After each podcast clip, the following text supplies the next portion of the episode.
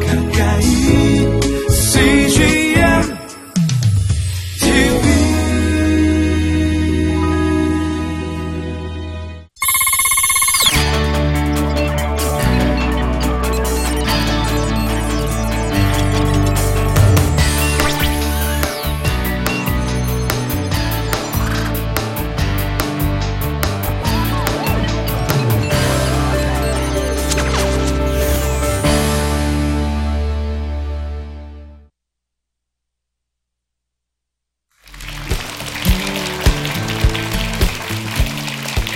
안녕하십니까. 반갑습니다. 반갑습니다.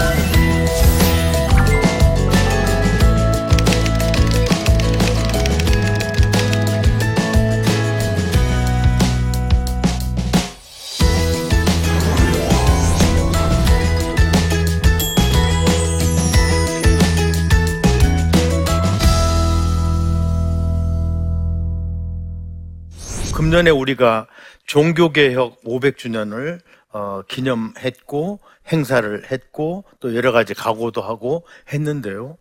종교개혁이 이룩한 공헌 중에 하나가 성경 번역입니다. 같은 무렵에 문예부흥이 있었고 구텐베르크가 금속 활자 인쇄술을 더욱더 발전시켰어요. 어, 그래서 어, 성경이 이렇게 금속 활자로 찍혀서 책이 되어 나올 수가 있었습니다. 그래서 성경이 더욱더 어, 많이 보급이 되게 됐는데요. 성경이 번역되어 가지고 책이 되어서 각자 개인에게 그 책이 돌아가기까지는 상당한 기간이 필요했습니다. 처음에 구텐베르크의 어, 불가타 성경, 라틴어 성경이 에, 인쇄돼 나왔을 적에는 그것은 어마어마한 그 값으로 그것은 어, 팔려 나갔습니다. 그래서 일반 독자가 그 책을 사가지고 개인이 사가지고 그걸 볼 수는 없었습니다. 그러다가 이제 에, 인쇄술이 계속 발달되고 어, 책이 이제 많이 나오기 시작하고 하면서 개인이 책을 구입할 수 있기까지는 한 세기 혹은 두 세기 이상의 시간이 흘렀어요. 그런데 또 무슨 문제가 여전히 남아 있었느냐? 그동안에는 성경 말씀을 늘 귀로 듣기만 했었어요. 그런데 이걸 읽어보려니까 읽혀지지를 않는 거예요. 왜? 읽어본 경험이 없으니까. 말하자면은 아직 인쇄 문화가 생기기 전에 구전 시대에 성경은 생겼습니다. 그래서 특히 구약의 많은 부분들은 구전으로 쭉 전해져 왔었고 예수님의 말씀도 구전으로 쭉 전해져 오다가 어느 단계에서 그것이 기록으로 옮겨지는 겁니다. 처음부터 기록이었던 것은 아마 바울이나 이 사도들의 편지 그것은 처음부터 글로 기록된 거였지만 그래서 오랜 기간 동안 성경은 이렇게 구전자가 말해주는 거였습니다.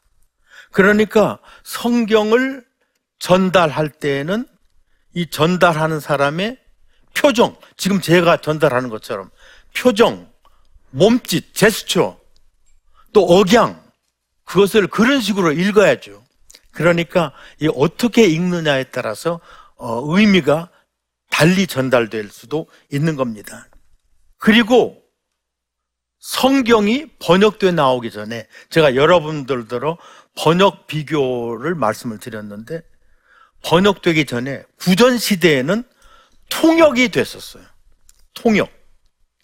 느헤미야 8장 8절에 보니까 느헤미야 8장에 보면은요 이런 게 있어요. 이스라엘 사람들이 바벨론 포로에서 이제 돌아왔어요.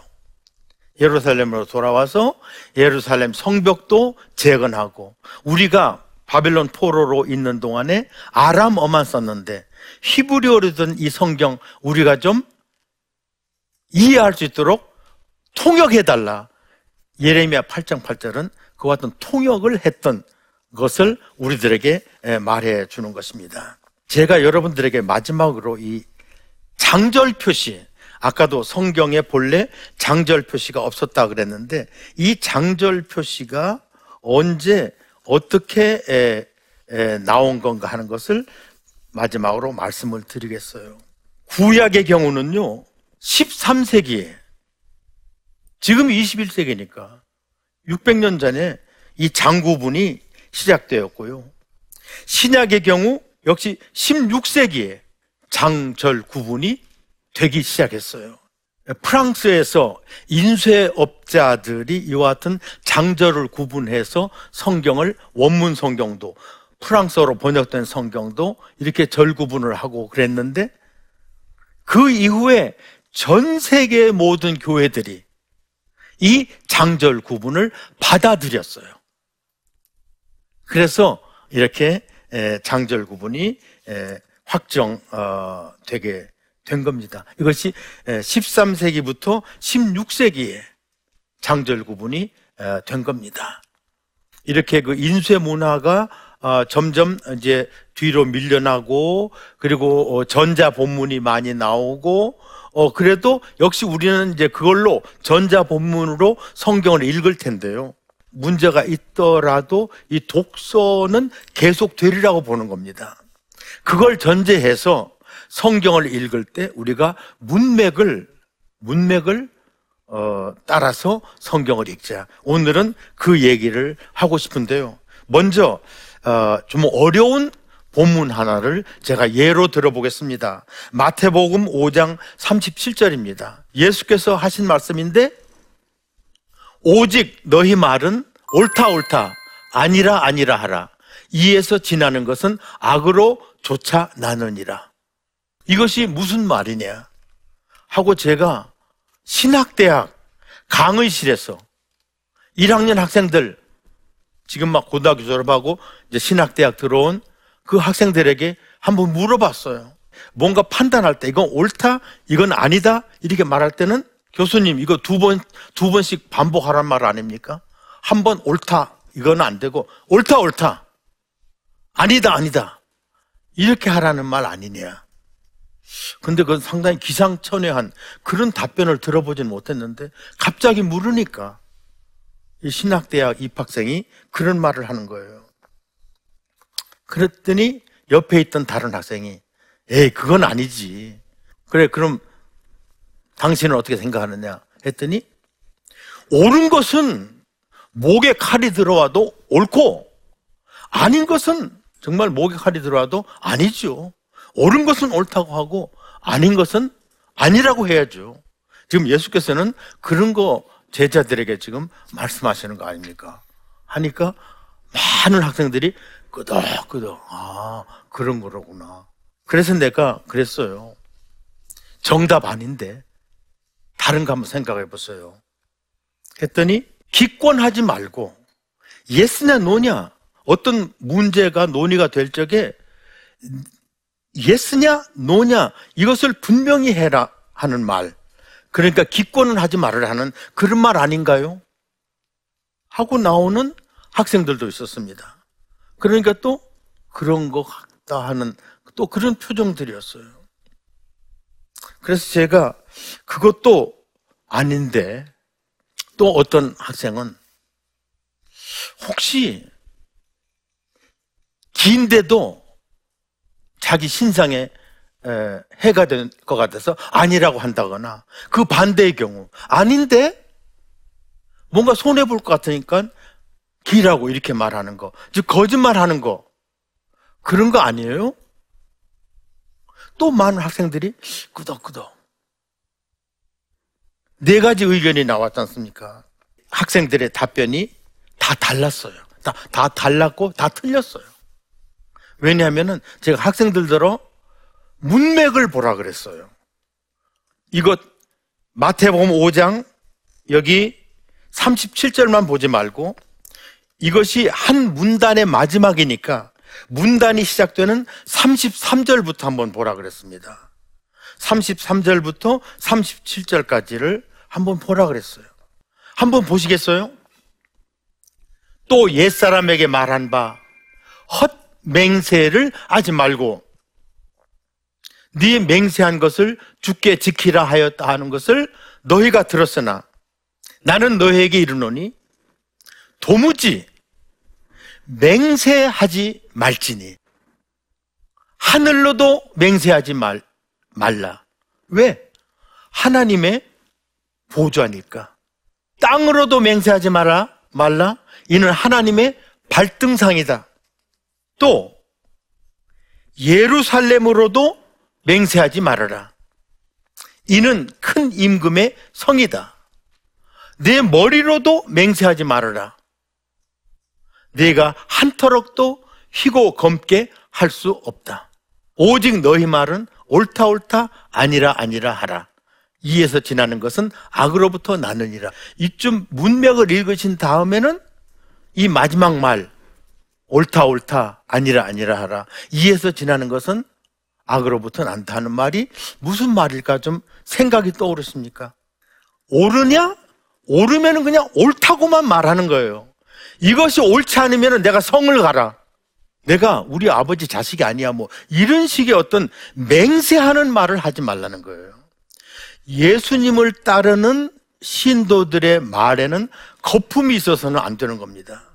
그냥 내 했으면은 그걸로 족한 겁니다. 그 내가 내가 되기 위해서 무슨 내가 하나님을 두고 맹세해.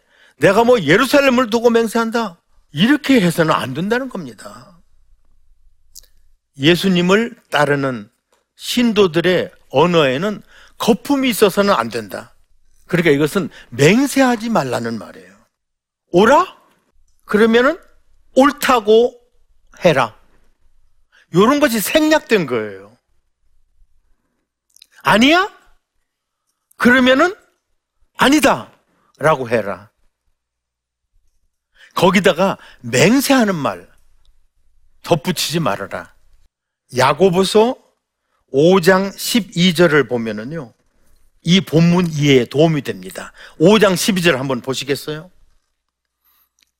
비록 개혁 개정판이지만 내 형제들아 무엇보다도 맹세하지 말지니 하늘로나 땅으로나 아무 곳으로도 맹세하지 말고 너희가 그렇다고 생각하는 것은 그냥 그렇다 하고 아니라고 생각하는 것은 아니라 하여 정죄받음을 면해라. 맹세하는 말 여기다 첨가시키지 말아라. 이렇게 야고보서 5장 12절에도 이런 말이 나와 있네요. 이것을 세 번역으로 한번 보시면은 이렇게 되어 있을 겁니다. 형제자매 여러분, 맹세하지 마십시오. 하늘이나 땅이나 그 밖에 무엇을 두고도 맹세하지 마십시오. 예 해야 할 경우에는 오직 예라고만 하고 아니요 해야 할 경우에는 오직 아니요라고만 하십시오. 이제 영어 번역들이 영어 번역들이 우리의 문제되는 이 본문을 어떻게 번역했는가 한번 어, 제가 조사를 해봤습니다. 영어로는 plain yes or no is all you need to say 그래 했어요. 이거 우리말로 번역해 보면은 너희는 간단하게 예 혹은 아니요 라고 말만 하면 된다. 여기에서 지나치는 것은 악에서 나온 것이다. 여기도 보면은 네 생각에 기면은 예라고만 말하고 아니면 아니오라고만 말하, 말하여라. 이보다 지나치는 것은 악한 자가 하는 말이다. Simply let your yes be yes and your no, no. 여기다가 다른 말 첨가시켜서는 안 된다. 그 다음에 아까 말씀드린 contemporary English version. 여기는 보니까 when you make a promise 너희들이 약속할 때에는 say only yes or no. 너희들이 약속할 때에는 예 혹은 아니오라고만 말해라. Anything else comes from the evil, devil. 그 밖에 것은 다 악마에게서 나오는 것이다. 그 밖의 것이 바로 맹세하는 거예요. 세 번역은 보니까 너희는 너희는 예 할 때는 예라는 말만 하고 아니요 할 때는 아니요라는 말만 하여라. 이보다 지나치는 것은 악에서 나오는 것이다. 쉽죠?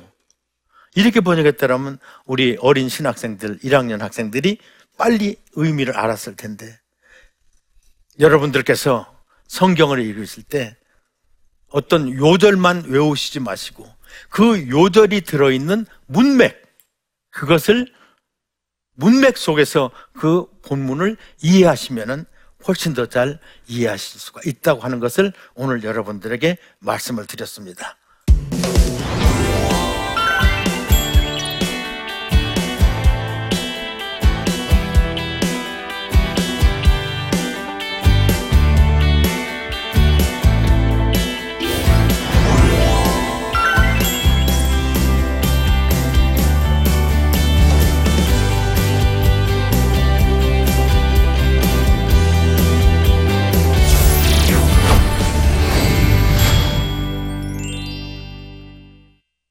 여러분들께서 두 가지 질문을 어, 물으셨어요. 이제 하나하나 짚어가면서 제가 아는 대로 말씀을 드리겠습니다. 첫 번째 질문 뭡니까? 성경을 읽으면서 번역본마다 차이가 난다는 것을 알게 되었습니다. 분명 성경은 성령의 조명으로 기록됐다고 알고 있는데 번역본마다 차이가 나는 이유는 무엇 때문인가요? 대단히 흥미있는 질문이네요. 제가 첫 시간에 여러 가지 번역을 비교해서 보면 좋다 했는데 그렇게 보니까 비교해 보니까 번역판들마다 다르다는 것을 여러분들은 발견하셨어요. 어? 이렇게 다르면 어떡하지? 그런데 번역판마다 다르다? 그 까닭이 뭐냐? 뭐 답변은 간단해요. 언어가 서로 다른 거예요. 언어가 서로 달라요. 그냥 우리가 예를 들면은 조그만 애한테 얘 아빠 집에 있어? 그러면은 아 엄마 집에 있어? 이렇게 물었다고 합시다 누가 집에 없어요. 지금 어디 나갔어요. 혹은 또 집에 있어요. 이렇게 답변할 겁니다. 그건 우리 말이에요. 주어가 없어요. 그러니까 우리나라에서는 얘 엄마 집에 있어? 아 그녀 집에 있어요. 이렇게 말하는 애 하나도 없어요. 어떤 번, 어떤 언어에서는 원문에 있는 그 모든 낱말들을 다 넣기도 하고 또 어떤 언어에서는 생략에 대한 그런 그 관습이 없기 때문에 아주 생략된 것 전부 다 이렇게 보충해 가지고 어 번역을 하기도 하고. 그 다음에 또 번역이 달라지는 요인 중에 하나는 이건 조금 어렵고 설명이 깁니다만은 간단히 말씀드린다면은 사본들이 신약 성경 사본만 하더라도 한 2천여 개의 사본이 있는데 사본들이 똑같으면 문제가 없겠는데 어느 신약학자가 그러더라고요. 2천 개의 사본 중에 단 하나도 일치하는 사본이 없다. 그만큼 사본들이 조금씩 달라요. 표현이 다르든가 뭐가 달라요. 그러니까 어떤 사본을 가지고 번역하느냐에 따라서 어, 표현도 다르고 내용까지 다를 수도 있어요. 그러니까 그런 어, 원본의 문제가 있고 그 다음에 말이 서로 어, 그 그리스어나 히브리어나 우리말 말이 다르기 때문에 그와 같은 어, 차이가 생길 수도 있고요. 그 다음에 어느 시대에 번역한 거냐에 따라서 그 시대성이 이 번역에 반영됩니다. 그러니까 어, 어, 옛날 번역은 아주 한문투 어, 말이 많고 요즘 번역은 현대어로 번역이 됐고 그래서 또 번역이 달라지기도 하고 원문이 다를 수도 있고 우리의 표현이 다를 수도 있고 그래서 이제 이와 같은 어, 차이가 생기는 겁니다. 또 다음 질문 볼까요? 어떤 말씀을 가장 좋아하시는지 궁금함, 궁금하다. 가장 좋아하는 성경 구절 그 이유를 말해달라 했는데 저는 요한복음 1장 1절 이걸 참 좋아합니다. 태초에 말씀이 계셨다. 말씀이 하나님과 함께 계셨다. 말씀은 곧 하나님이다.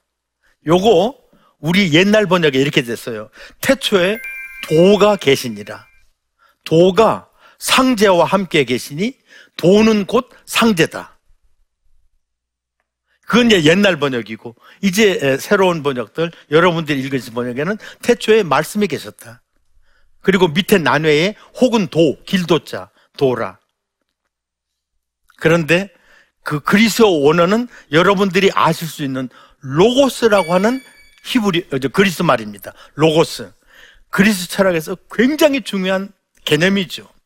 그런데 중국 사람들이 그거 번역할 적에 도라고 번역했어요. 우리나라에서도 성경 번역할 적에 중국 사람들이 번역한 것을 따라서 역시 로고스를 도라고 번역했어요. 그리고 그 로고스는 곧 하나님이다. 도가 곧 하나님이다. 이것은 이 도 사상에 일찍이 젖어 있던 개화기의 우리나라 지식인들에게는 하나님을 이해하기에 굉장히 좋은 수단이었습니다.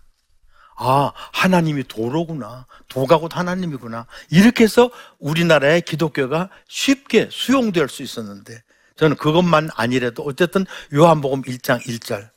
태초에 말씀이 계셨다. 말씀은 하나님과 함께 계셨다. 말씀은 곧 하나님이다. 이것을 좋아했고 하고 있습니다.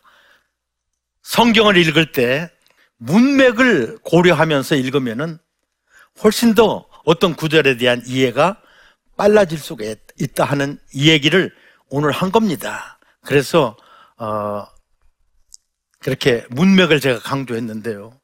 또 문맥을 강조하면서 지난주에 여러 번역을 비교해서 읽어보면은 아마 더 쉽게 이해될 거다라고 했는데 오늘은 두 강좌의 마지막 두 강좌를 마치면서 제가 여러분들에게 드릴 수 있는 말은 문맥을 읽자 그리고 여러 번역을 비교해 가면서 읽자 그러면 말씀이 훨씬 더 잘 이해가 될 거다. 고맙습니다. 여기서 마치도록 하겠습니다.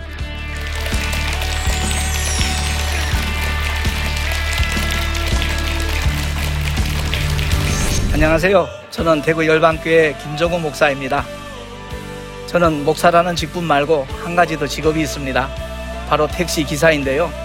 목회를 시작한 지 27년 만인 2014년도에 택시 운전을 시작했습니다. 택시가 주님께서 허락하신 성교의 도구라는 것을 알게 되어지면서 전도 현장의 기쁨과 보람을 만끽하면서 택시 운전을 하고 있습니다. 당황하게 만드는 손님부터 교통사고 등등 택시 운전을 하면서 힘들고 어려운 순간도 많지만 그 가운데 받은 바 은혜를 나침반에서 함께 나누려고 합니다. 나침반 많은 시청 바랍니다. 이 프로그램은 시청자 여러분의 소중한 후원으로 제작됩니다.